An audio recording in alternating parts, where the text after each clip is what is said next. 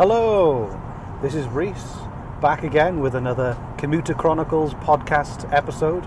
This is the second episode.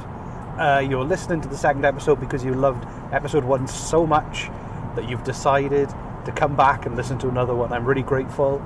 Uh, you probably loved my dry sarcasm, my measured tone, my uh, subtle enthusiasm for the range of topics and exciting insights that I can offer you and your loved ones. I'm sure after listening to that first episode, you told a lot of people about it. You probably spoke about it a lot on your social media, saying, hey, there's a new podcast, it's really cool. He seems like a great guy. Uh, so, yeah, thanks for doing that. I really appreciate it. The more people who hear about this podcast, the more people who can learn and improve and develop as humans. You know, this is a, a process where I empty my brain, uh, you fill yours, and everybody wins. For this second episode, I thought a really interesting, well researched topic would be observations of life in Canada slash North America in comparison to a previous life in the United Kingdom. Um, some really, really detailed observations on how different things are, how similar things are. Um, and I was going to say a third thing, but things can only be different or similar, so I don't have a third thing to finish off that list of three. So, I'm driving the first thing anybody notices when they come to North America is the cars are massive, and a car you would consider large in the UK is actually quite small here. I've got a uh, top class Ford Fusion 2010, um, and it's about the size of a UK Mondeo. I don't know what they call them outside of the European market, but it's a Fusion in North America and a Mondeo in Europe. And that's a large car back in the UK. You know, you, you get it in an estate, you can pull a caravan, get a family of five. Um, it's, it's not a small car. It's, I think I've seen it in what car classed, uh, what car magazine, what classed as exactly a large car. Here, it's not a large car. Um, that's just one of many examples about how the cars here are bigger. Um, the one thing I do notice as well is that what British people call saloons, they call sedans, uh, and there's a lot more of them. People haven't quite learned the superior benefits of a hatchback. The fact that it's a much more practical boot a much more practical use of the car's space and how much a smaller car that is a hatchback can be a lot more practical than a large saloon slash sedan. Uh, it's crazy. I've told at least 13 people uh, I've met, Canadians, that something they really need to think about and they're, they're, they're wasting their money on a lot of space that could exist above the trunk that would allow them to carry large items on a, a kind of non-regular basis. If they go DIY shopping, furniture shopping, or uh, smuggle people or whatever over borders, a hatchback is definitely the vehicle you want. Not into cars. The comparisons don't stop there. They call chips chips in Nova Scotia. You can buy fish and chips, but they don't resemble chips as you'd imagine UK chips. They just call them chips, but they do look like thin, skinny French fries. Um, but I, I, appreciate it. They call them chips. I call them chips. Um, is one less thing to be confused about. The, the difference is culturally, you know, we, I, I know of a family who moved to Saudi Arabia at a similar time that we moved to Canada, and I imagine that the cultural differences there are pronounced um, much more numerous and slightly more extreme than moving from the UK to Canada. There's the language, different religion, you know, strict codes to live by in your day-to-day moral living. Uh, whereas in Canada, it's kind of the same. I'd say people are friendlier. Um, they seem to take their recycling a lot more seriously. But you know, there's no religious police. Um, both genders drive, and I've certainly not seen any kind of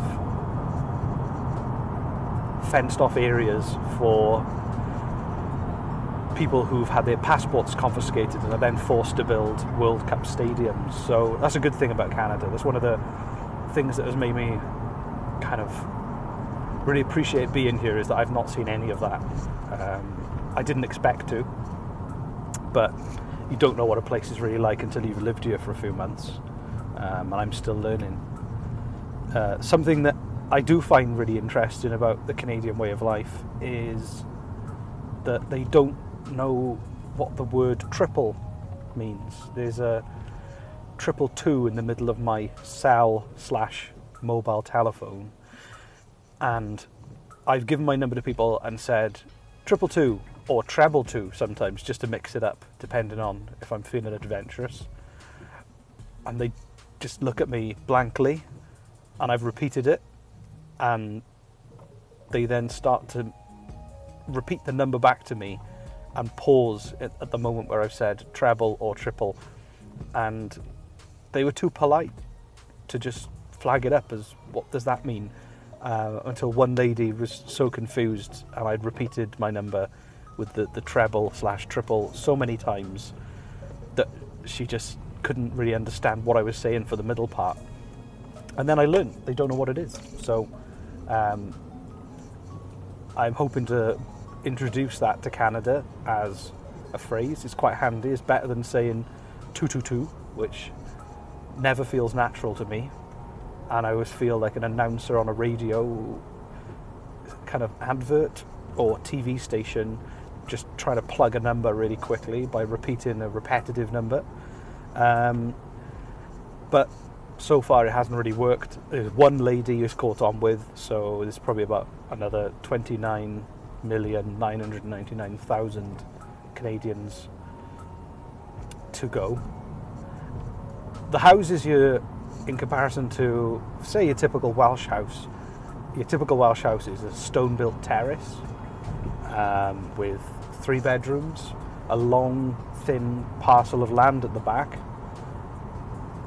And the big difference here is that for about the same price, if you buy somewhere outside of the city, you get a massive wooden home that is probably about three times the size with an additional basement. And you also get a massive parcel of land probably 50% forest. Um, and this has been life changing for us because uh, it's just a lot bigger. I'm five foot seven. My wife is five foot one. Our three kids are proportionately sized to their short parents. So my big ambition is that like a goldfish when it's moved into a larger bowl, I've been led to believe they will grow larger to accommodate the size of the bowl and will never grow beyond a size that is sensible to the bowl they live in. I'm really hoping that my kids can get closer to six foot when they're full size, maybe when they're 15 or 16, um, because you know five foot seven is slightly below average, and I hope this new bowl will allow them to re- re- yeah, definitely reach their full growth potential. Um, the Canadian workplace is good. Everyone is very polite, very friendly. Um, everyone's really positive and upbeat, and people have said "well done" so many times in the spaces of a week. I, I think it was probably the amount of times that someone would say "well done" to you in the UK for something you've done in your job over a year would be compressed to one week's worth of well done's in a Canadian workplace. It's positive. Um, initially, I thought it was sarcasm, uh, and so did my wife. She thought someone was being very sarcastic towards somebody else, uh, and was waiting for everyone to kind of roll their eyes or laugh or go, "Yeah, you dick," or whatever. After saying, "Well done, you did really well," but they they actually meant it, and Um, it's surprised both of us that people are genuinely nice with no sarcasm, no irony. Um, they say nice things to each other, they mean it, it's not a veiled insult. Um, and, and that's something we've had to get our heads around. You know, we're used to constantly insulting colleagues, loved ones, friends, um, sometimes sarcastically, with a fake well done. And now we have to learn that even when we insult people here with a veil, vague kind of sarcastic well done, they're not going to take it as that. They're going to take that as genuine feedback. So it's been a steep learning curve in that sense. Uh, other things, the food here was surprisingly good. Um, there's actually quite a lot of interest in places to eat, and it's not all homogenous outlet chain restauranty things. Um, I do like those sometimes. I'm not a food snob. I will have a drive-through. I will pay a, a discount price for some meat in some bread with some fries slash chips. But I was worried that that was the only choice here. Uh, I stand corrected. It was huge ignorance on my part. There is a wealth of cuisine, restaurants, um, uh, microbreweries, cider presses, vineyards. Uh, kind of bucked all my expectations. Uh, but the only other problem is, and the reason I haven't been to many of those restaurants, and we haven't been as a family, is that food here is quite expensive in comparison to the UK. There's no Aldi or Lidl, um, and I really miss Aldi and Lidl. Um, if I had to miss, yeah, I'd say I'd probably miss Aldi a little more than my family back in the UK, because as as great as they are, they didn't allow us to feed a family of five for 60 quid a week. Um, so hopefully they will expand here eventually, sooner rather than later, because uh, it is expensive. Sobeys is a lovely looking uh, supermarket, but I found that quite expensive. Uh, Walmart is pretty much Asda on steroids, and probably our go-to place because it is the cheapest place to buy food. I think um, there's an amazing shop that gets my heart racing every time I walk through the door, and that is Canadian Tire. If you've never heard of Canadian Tire, then you haven't lived.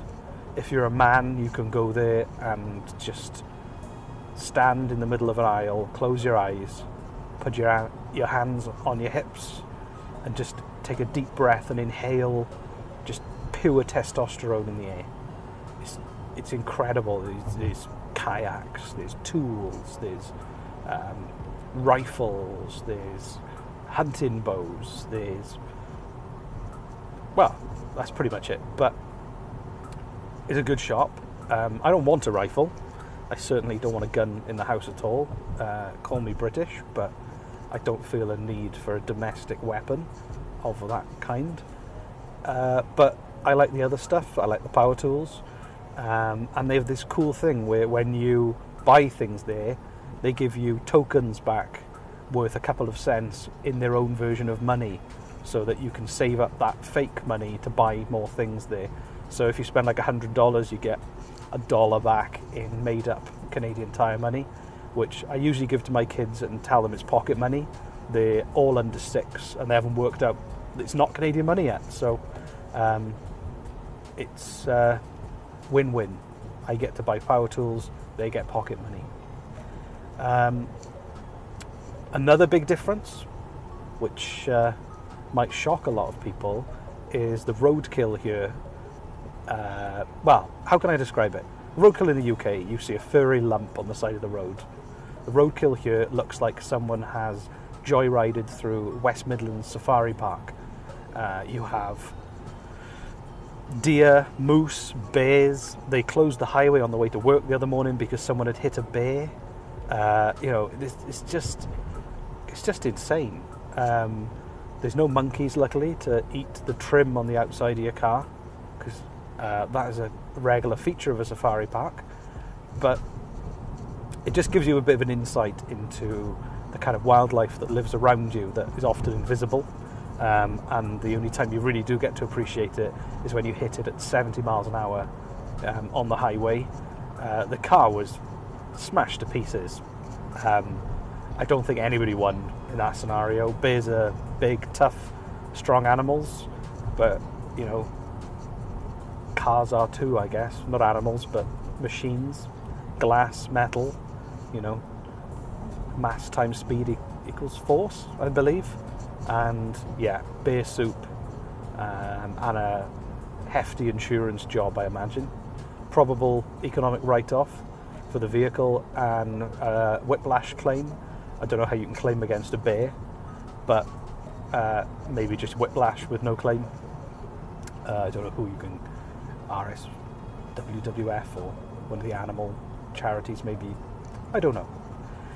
But that's one of the things they keep warning you on the radio is to always keep an eye out for the wildlife while you're driving. And of course, I'm recording this podcast while I'm driving, so if I do hit an animal, you will get a live, well, not live, you'll get a recorded blow by blow description of the impact, uh, the aftermath, and then maybe even uh, some description of the uh, animal as it crawls off to die or as I scrape it off the front of my car. So, yeah. So those are some key differences, differences and observations about life in Canada. And uh, this was episode two. Uh, episode three will be coming soon.